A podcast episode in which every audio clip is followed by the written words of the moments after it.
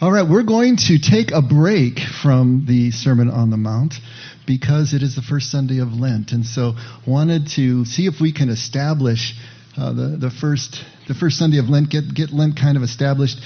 For those of you who um, don't know about liturgical churches, if you weren't raised in one, there's an annual calendar, and so we have just entered Lent uh, as of last Wednesday, Ash Wednesday.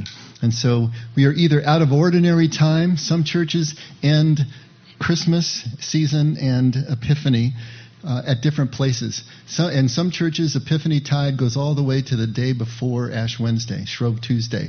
Other churches, it ends right after the feast of Jesus' presentation and baptism, and uh, and so then it goes back into ordinary time.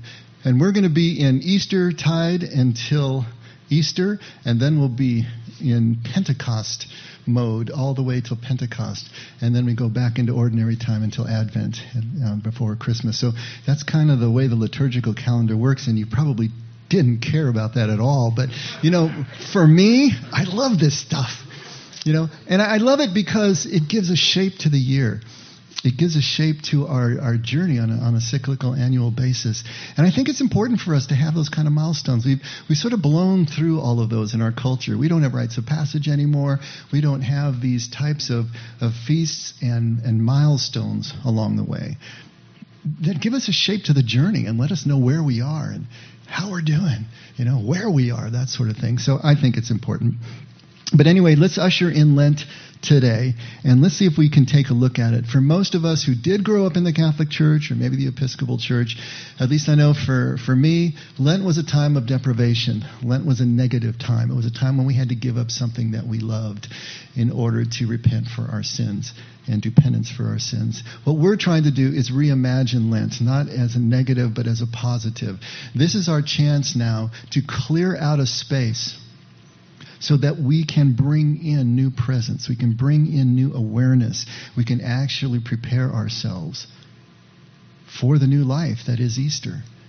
And so that clearing out, of course, yes, that is going to be taking some things out that are distracting, right? But not negatively as a punishment, but positively as a way of being able to now bring in something new. You can't fill a full vessel. You got to empty it out first. So if you want something new, then some of the other stuff has to go so we can bring in new. This is what Lent is all about. A friend sent me an article, and um, he, he sent it to me because his whole life he feels that his circuit breaker is like at the wrong level of sensitivity.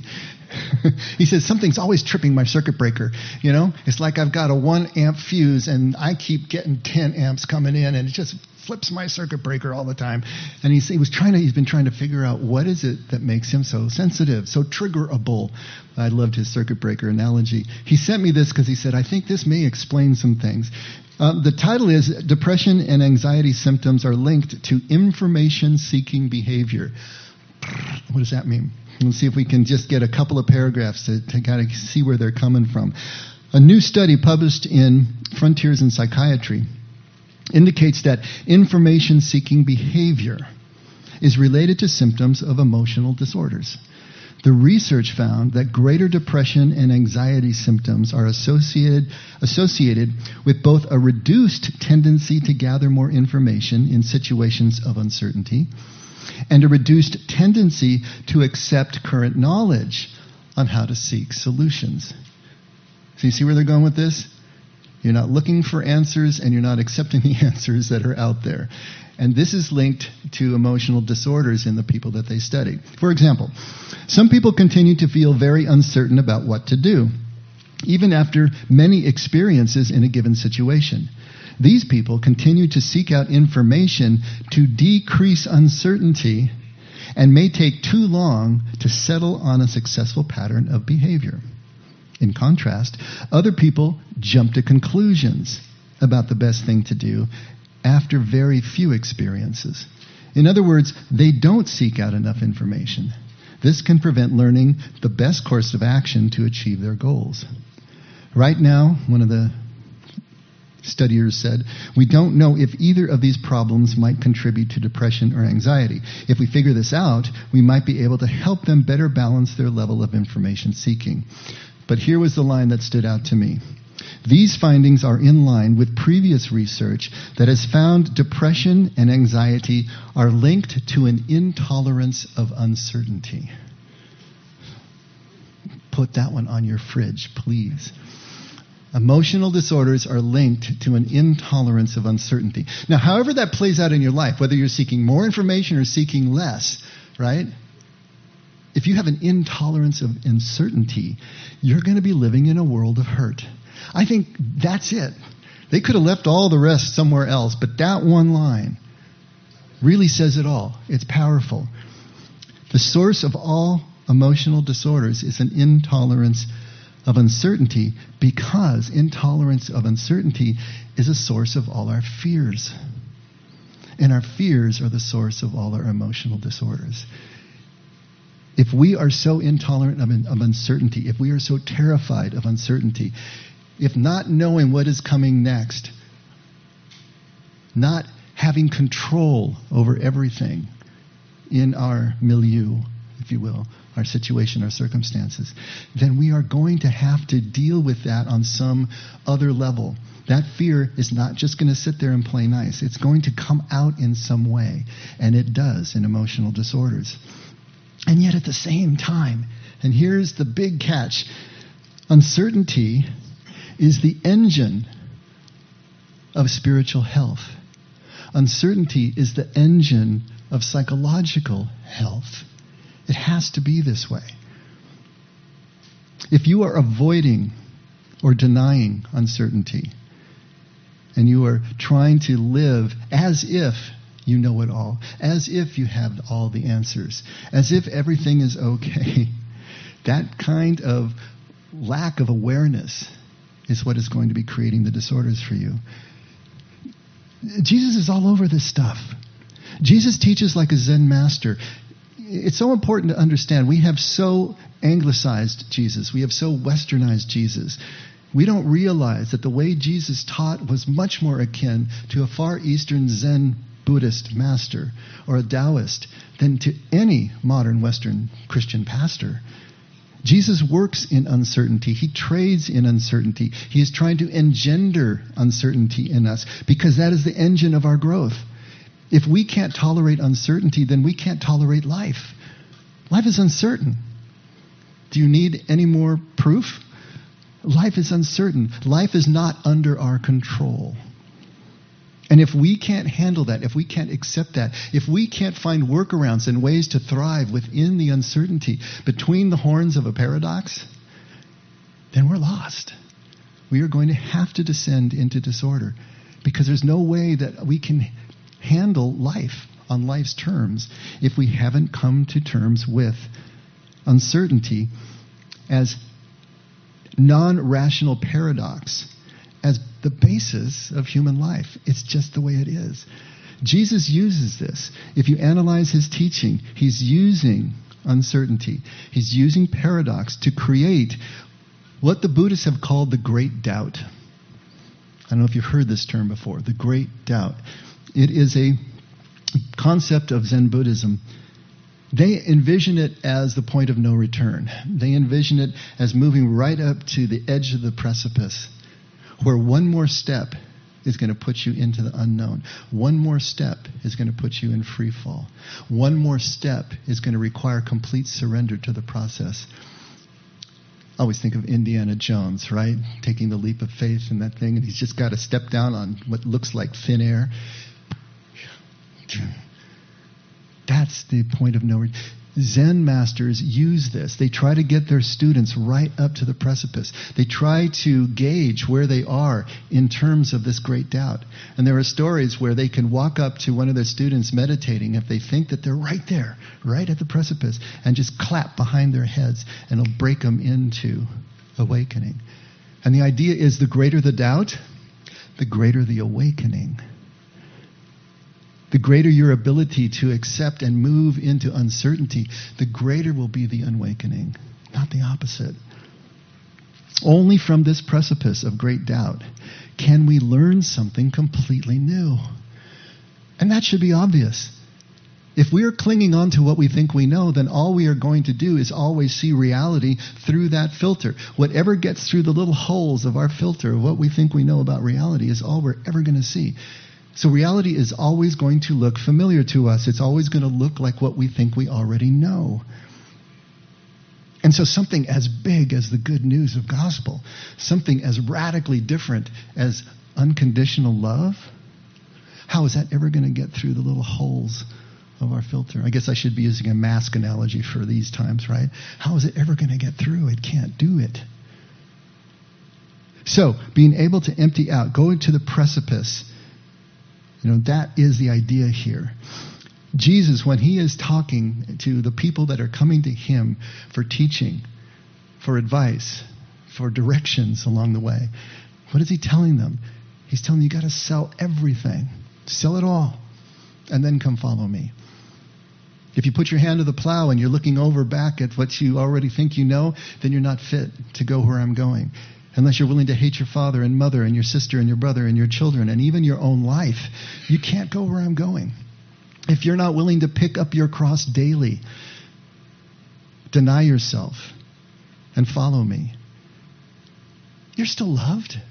You know, you can carve out whatever kind of life that you can carve out, but you will never be as free as you could be. You'll never experience the complete freedom of fearless vulnerability and the connection that comes from that.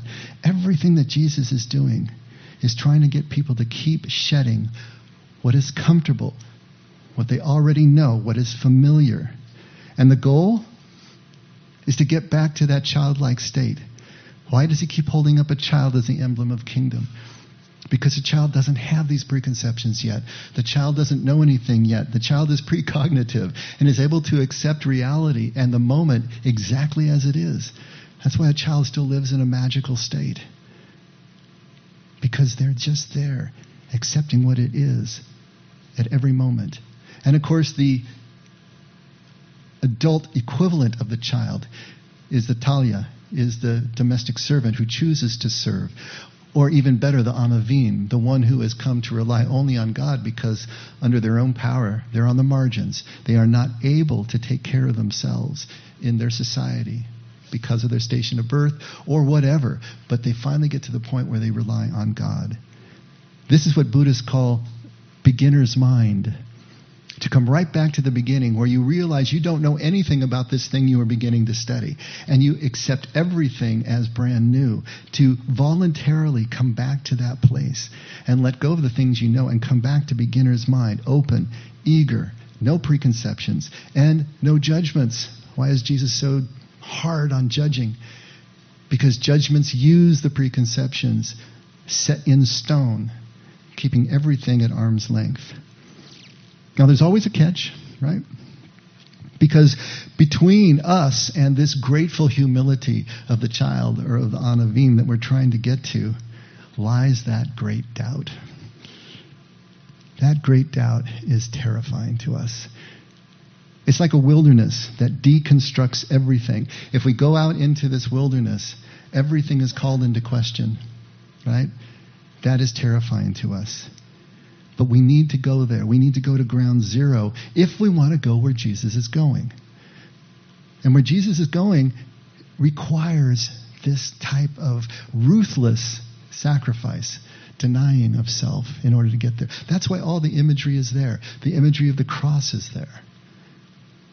It's not just a story that happened, it is a story that keeps happening, that is happening to us right now if we're not willing to go through not the physical crucifixion, but the laying down of self, the laying down of, of what is our security blanket on a daily basis, then we can never go there. But we're terrified of the wilderness, of the doubt, of the uncertainty, and we would do anything to avoid it, including being emotionally disordered. And you would think that that's not a choice, but often it is. How many people do you know? How often did you not avail yourself of the tools and the help that you were offered? Because it was too scary to go someplace. The devil we know is much preferable to the devil we don't. And that's the way emotionally so much of this works. And what's more, we've all been taught by the church that doubt is bad. Doubt is a sin. Doubt is the opposite of faith. That's what we've been taught. But at the same time, I'm saying that Jesus is creating the doubt. Maybe not creating the doubt, but he's taking us to a place of doubt. So what gives here? We've been taught that doubting Thomas, right? Remember doubting Thomas, the one who wouldn't believe that the others of his followers saw the risen Christ? He said, Until I can stick my finger in the holes and into his side, I'm not going to believe. We've been taught that he was weak. We've been taught that he was a sinner. We've been taught that he was faithless. But Thomas, if we're going to make this turn where Jesus is trying to take us, we need to realize that Thomas is our hero. He's not a sinner in that sense, he's our hero.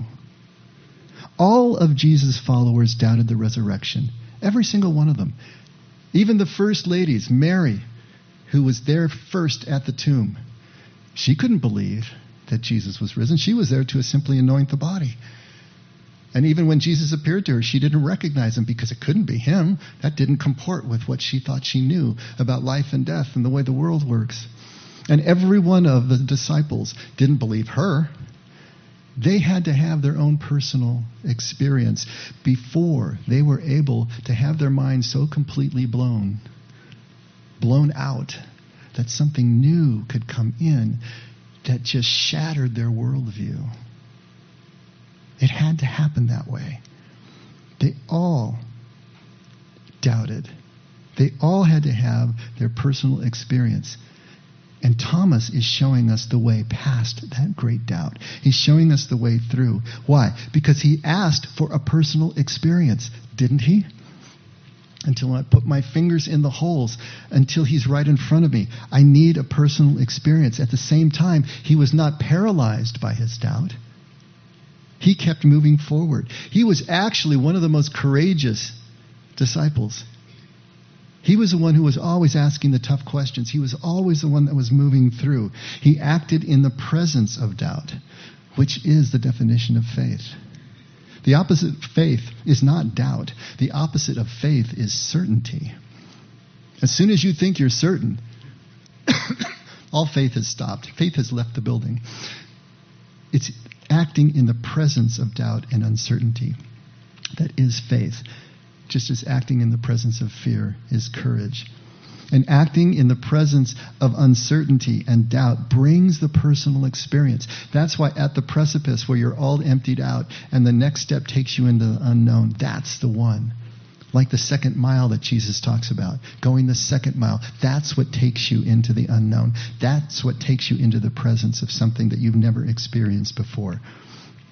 And every follower of Jesus had to have a personal experience. Thomas needed a personal experience. He asked for it, he got it. And you know what? We all need a personal experience too.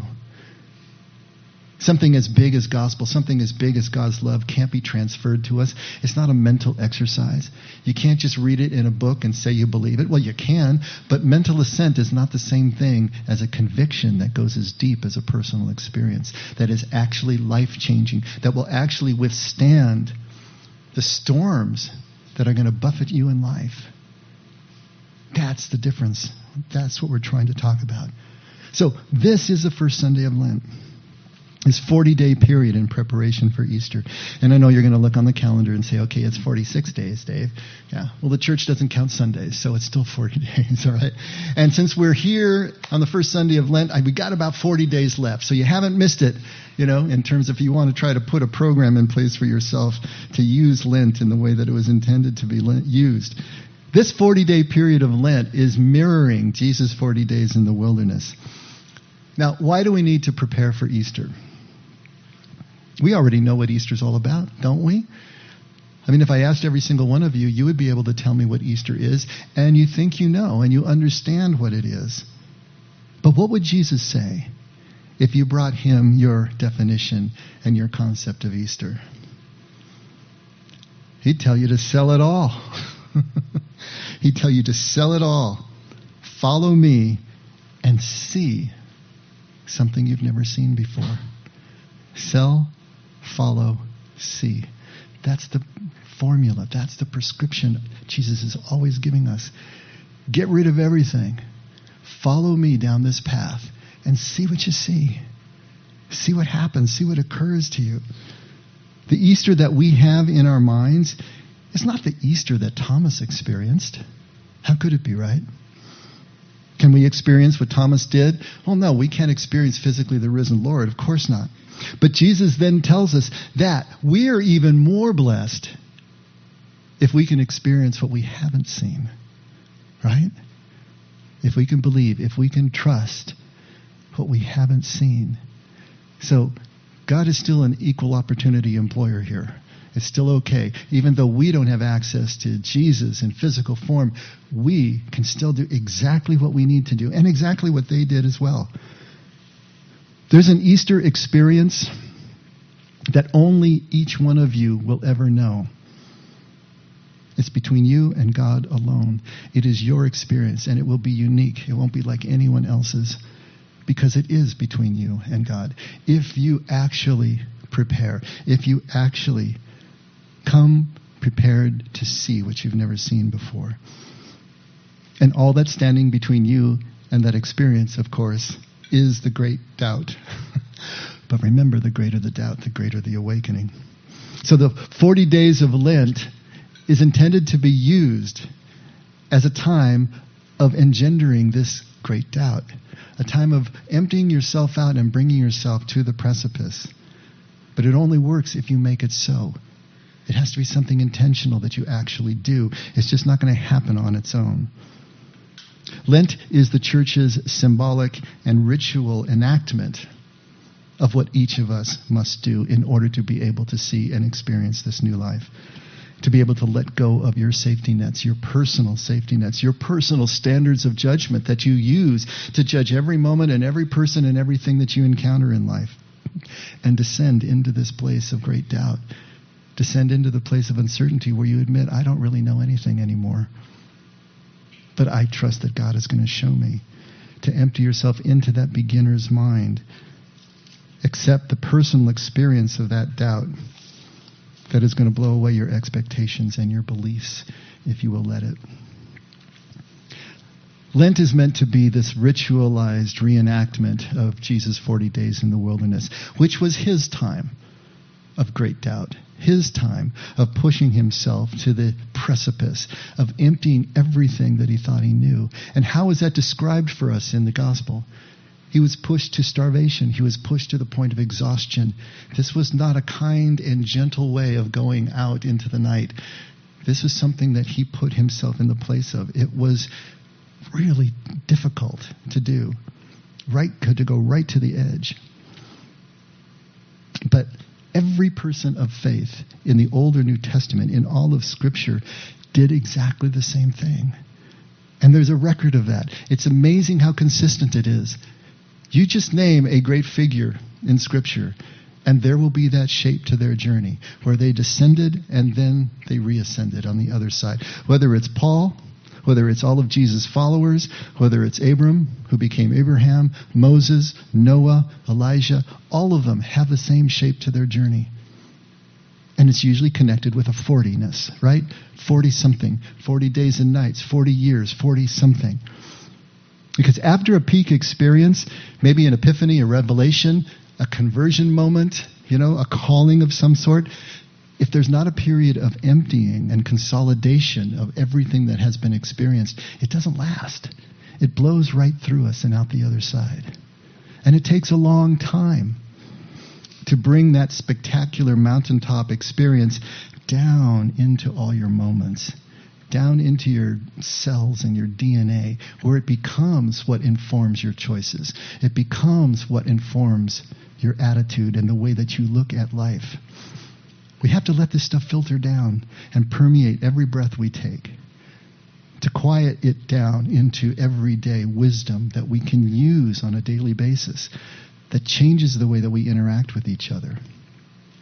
Have you ever been with a brand new believer? It could be anything. You know, it could be multi level marketing, it could be religion, it could be politics, anything. But have you ever been with a really new believer? Don't they absolutely wear you out with all their superlatives and their energy and their excitement and everything is just the greatest thing that we ever heard, you know? That's part of it. That's the honeymoon period. That's, yeah, we, we need that, uh, obviously. And that new believer is always looking for the next spectacular thing, the next peak experience, the next superlative. But after a while, if they really take the journey, that starts to even out. Take a look at Paul's life, for, for example. Paul has this incredible experience on the road to Damascus, right? He actually sees the risen Lord. But what happens immediately after? There's something like scales on his eyes, and he's blinded and he can't even see. And it's only after he is carried to Damascus and Ananias helps him get rid of the scales so that he can see again. What's the first thing he does? He goes into Arabia and we don't exactly know where that is, but it's not Judea, it's not Galilee. He goes off into the wilderness for up to 14 years. If you count the time between that Damascus experience and his first missionary journey, it's 14 years. Consolidating, understanding, pushing himself to the precipice. What did that mean? It doesn't happen overnight. He was willing to go through that process. And then when he gets out the other side and he starts his journey, is the stone all smooth in Paul? Not even a little bit. He's fighting with everybody. First thing he does is pick a fight with the rulers in Jerusalem. You know, he's picking a fight with the Galatians. He's fighting with everybody. He's screaming at the top of his lungs, the things that I want to do, the things that I know that I should do, I don't do, and the things I don't want to do, I do. What a wretched man I am. He's going through all of this psychological turmoil. But what happens in one of the last letters that he writes? I have learned to be content in all my circumstances. How did he get from the one who was murdering new believers to this mountaintop experience to fighting with everybody in the church and everybody else who was around him to being able to be content in all his circumstances? He passed through the crucible of the great doubt he passed through the wilderness experience. It's not till we're emptied out that we can actually find the contentment that Paul is talking about. We can actually get free from our emotional disorders. All of that stuff that keeps us running around in obsessive and compulsive directions. And I wanted to take a little time with Elijah because Elijah, I think, is one of the most instructive to us. All the pieces are there right out front, and it makes it so easy for us to understand what this shape of the journey is really like. Now, at the point that we're going to pick up in 1 Kings, the backstory is that Ahab, who is a prince, Ahab, is the prince of, of uh, the northern kingdom of, of Judea, with the capital at Samaria is married off to Jezebel, who is the princess of the king of Tyre. So she's a Phoenician, descendants of Canaanites. They have their whole pantheon of gods, right? And of course, Ahab and, and the Israelites are supposed to be after the one God. But they're married, he becomes king, she becomes his queen, and immediately he is won over by her to start creating temples and high places for her gods. Baal, you know, Astarte, and so on and so forth. But she goes further than that. She starts trying to implement her religion and depose the Israelite traditional religion. She has the prophets of Yahweh killed and so on and so forth. And so God sends a drought. And the drought has been going on for about three years where we pick up the story. And Elijah, who is one of the prophets, he's the only one who has escaped. Every other prophet has been killed. He's the last one. He's been in exile. God says it's time to go back and talk to Ahab, the king and start to make this right and start to bring rain back to the land. And so this is where we are when he goes back. And if we take a look at 1 Kings 18, starting at verse 25, this is what's going on. At the point that we pick up this story, though, when Elijah goes to Ahab, he says, Okay, I propose this. Let's find out which God is the real God. And so let's go to Mount Carmel. We're going to set up a, uh, altar there, and you bring all the prophets of Baal, and I will be alone here representing Yahweh, and we'll have two oxen, and we'll slaughter them, we'll prepare them, and we'll see who sends down the fire. Baal or Yahweh? Ahab says, That's a great idea. So Elijah said to the prophets of Baal, this is now verse 25, already on Mount Carmel, choose one ox for yourselves and prepare it first, for you are many. there were about, the, the, the scripture says, 450 prophets of Baal and 400 prophets of Astarte.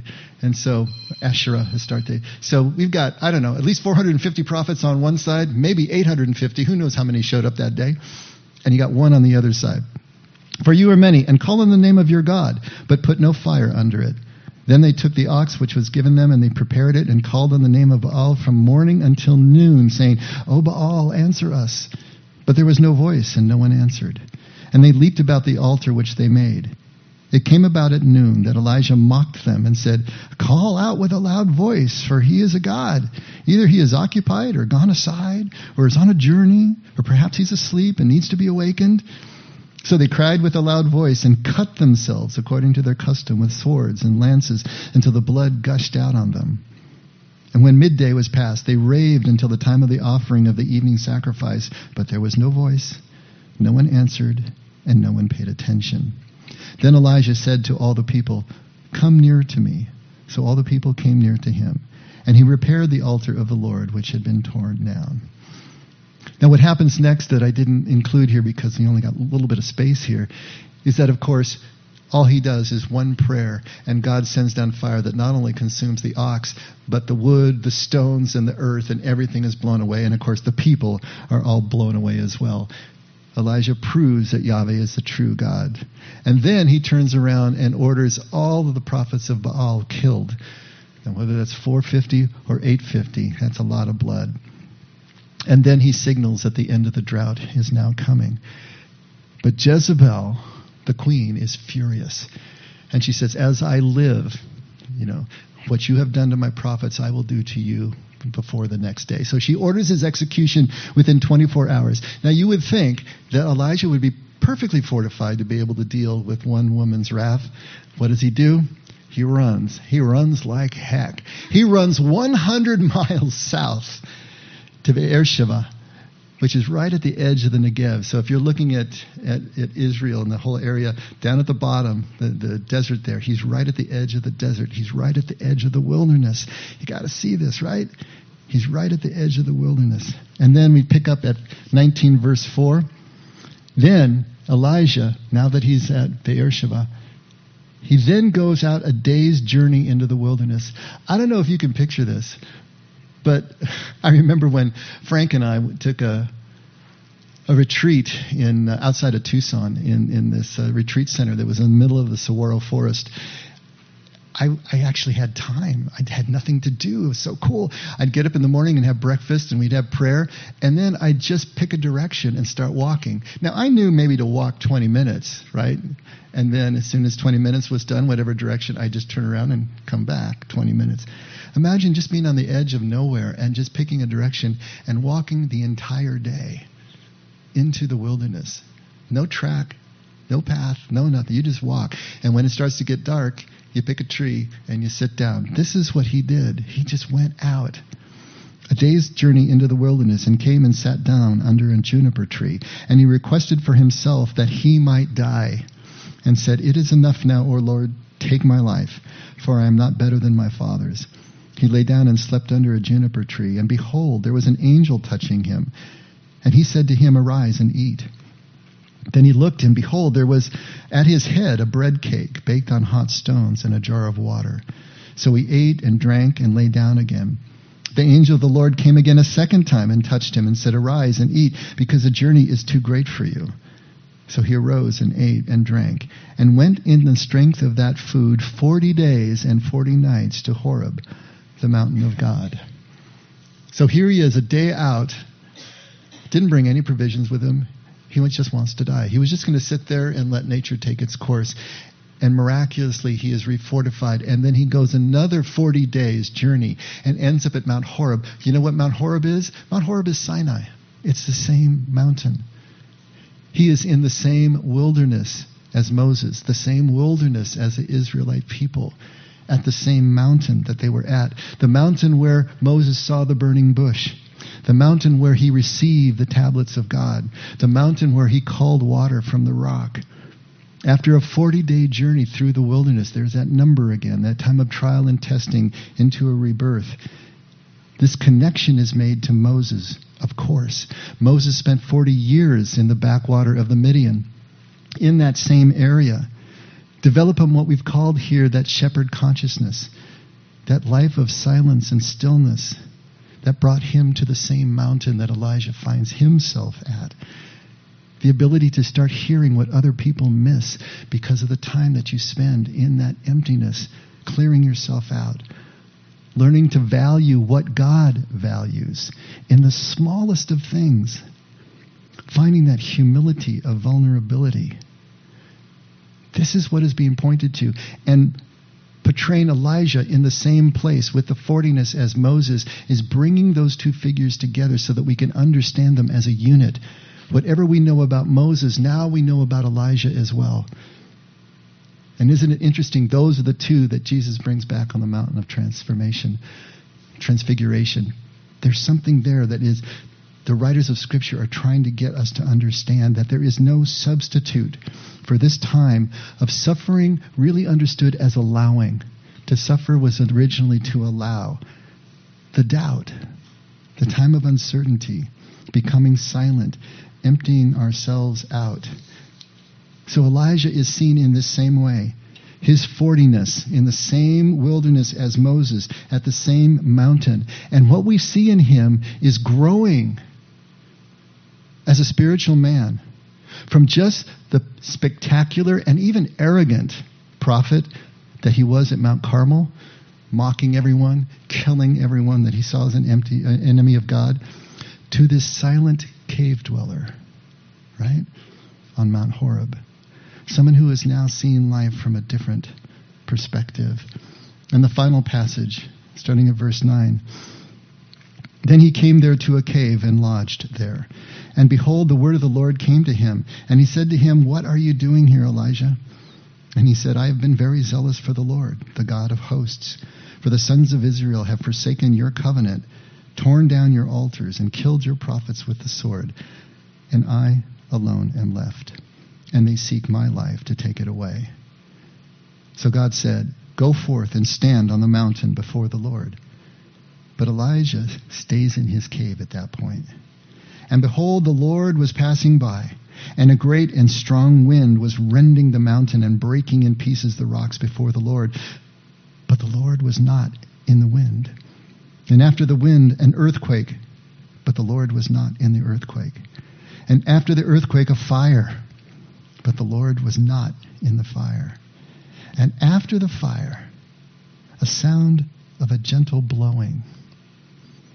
When Elijah heard it, he wrapped his face in his mantle and went out and stood in the entrance of the cave. See, here's the point. The Elijah that was on Mount Carmel would have found the God in the earthquake, in the fire, in the wind.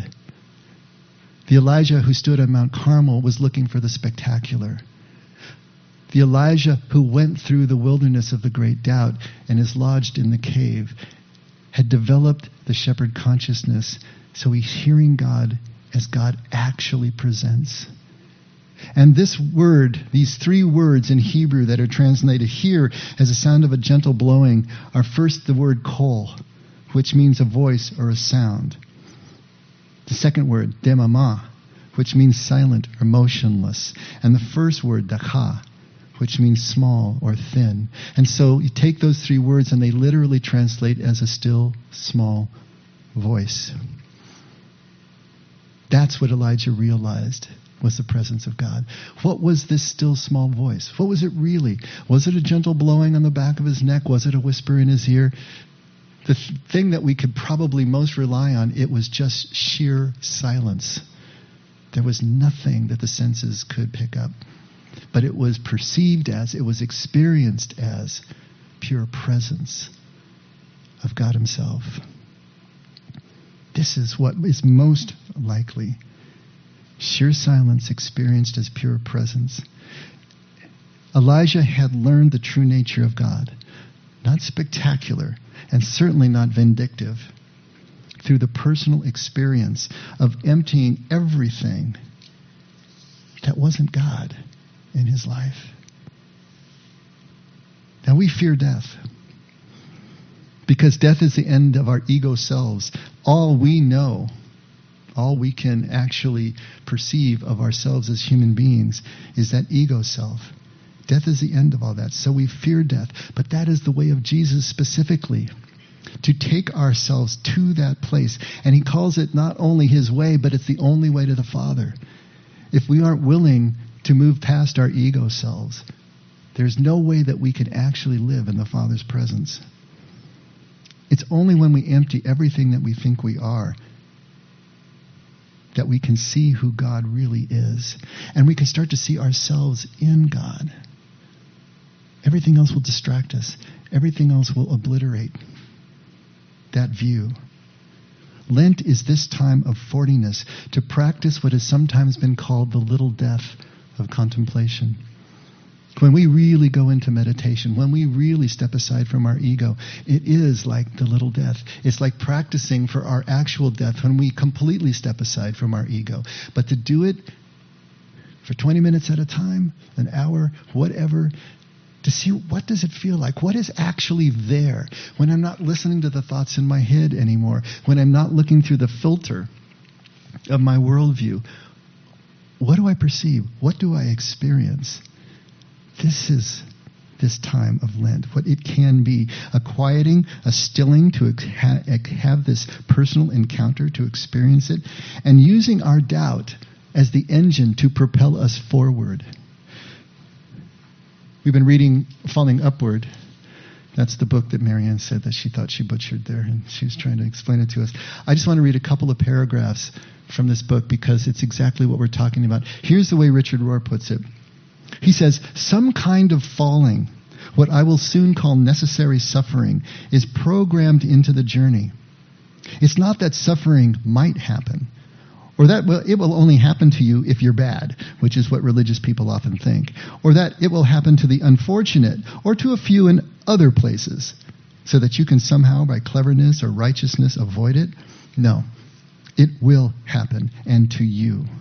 Losing, falling, failing, sin, and the suffering that comes from those experiences, all of this is ne- a necessary and even good part of the human journey. You cannot avoid sin or mistakes anyway. And if you try too fervently, it often creates worse problems. Jesus tells us there are two groups who are very good at trying to deny or avoid sin and mistakes those who are very rich and those who are very religious. Wow, how about that? In this book, I would like to describe how this message of falling down and moving up is, in fact, the most counterintuitive message in most of the world's religions, including and most especially Christianity. We grow spiritually much more by doing it wrong than doing it right. If there is such a thing as human perfection, it seems to emerge precisely from how we handle the imperfection that is everywhere especially our own. A perfect person ends up being one who can consciously forgive and include imperfection, rather than one who thinks he or she is totally above and beyond imperfection. In fact, I would say that the demand for the perfect is the greatest enemy of the good. By denying their pain, avoiding the necessary falling, many have kept themselves from their own spiritual depths and therefore, therefore have been kept from their own spiritual heights.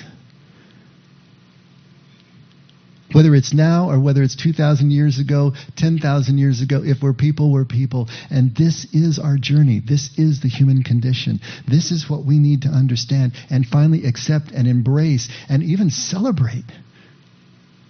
That the great doubt, the uncertainty, the times of life that seem to empty us out are not evil they're there to move us forward to where we really need to go.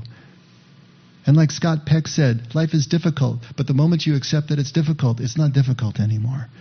There is that. Lent is our opportunity to embrace the falling, to fall by intention, not just let it happen to us, not wait for the catastrophe, but experience the perfect in the imperfect moments in the imperfect people, in ourselves.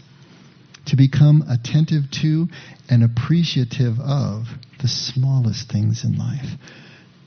Not just try to move ourselves from mountaintop to mountaintop, spectacular to spectacular, to realize that God is always present as that still small voice. Not loud, not spectacular. That's always the ego talking. The wind, the earthquake, the fire. And if we are too loud, if we are too distracted, we're going to miss God. And in terms of Easter, we're going to miss the new life that Easter is meant to give us. How do we do this? Well, traditionally, the tools have been fasting, abstaining from distracting actions, engaging in silent activities, a daily commitment to mindfulness, morning quiet time, mindfulness exercises, devotional walks. These are the ways that people have done this kind of work for millennia.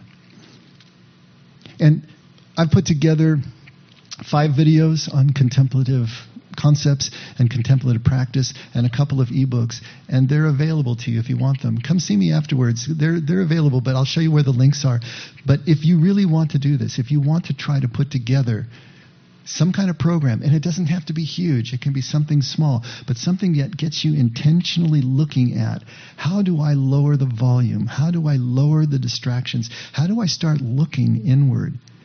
Letting go and questioning the things that I think I know so well, being willing to let them go so that something new can at least be perceived, if not engaged and held upon. This is what Easter can give to us.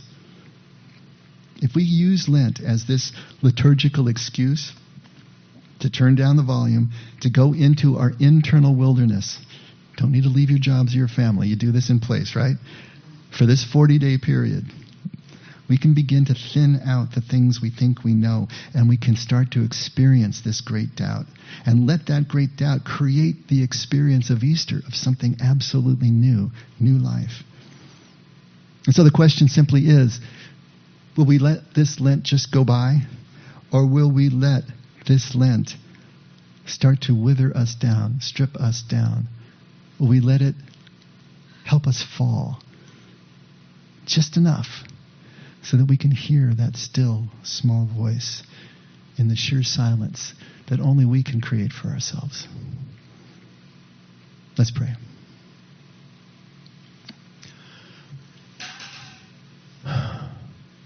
Father, again, all we can respond with is gratitude. Thank you for everything that you're giving us, all the tools that you've given us, the experience of countless followers that have been gathered together in church doctrine, in church liturgy and practice, in the scriptures themselves. Help us to seek just enough information that we can see the shape of the journey and then stop seeking the information and engage the journey.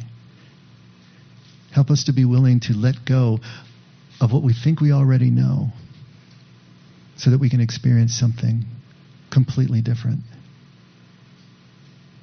Use the desire that we have because of maybe the emotional disorders or whatever else has been dogging us in our lives as the impetus, the engine to move into something brand new that is scary, but we know that if we allow ourselves to move there, something new will present in you, in your presence. Help us, Father. We're frail and we're scared. But help us to take those first few tentative spe- steps, knowing that we're not alone, that we have each other and we have you every step of the way to empty out and see what presents. Father, thank you for being with us every step of the way. Never let us forget that we can only love because you loved us first. And we pray all this in Jesus' name. Amen. Let's all stand.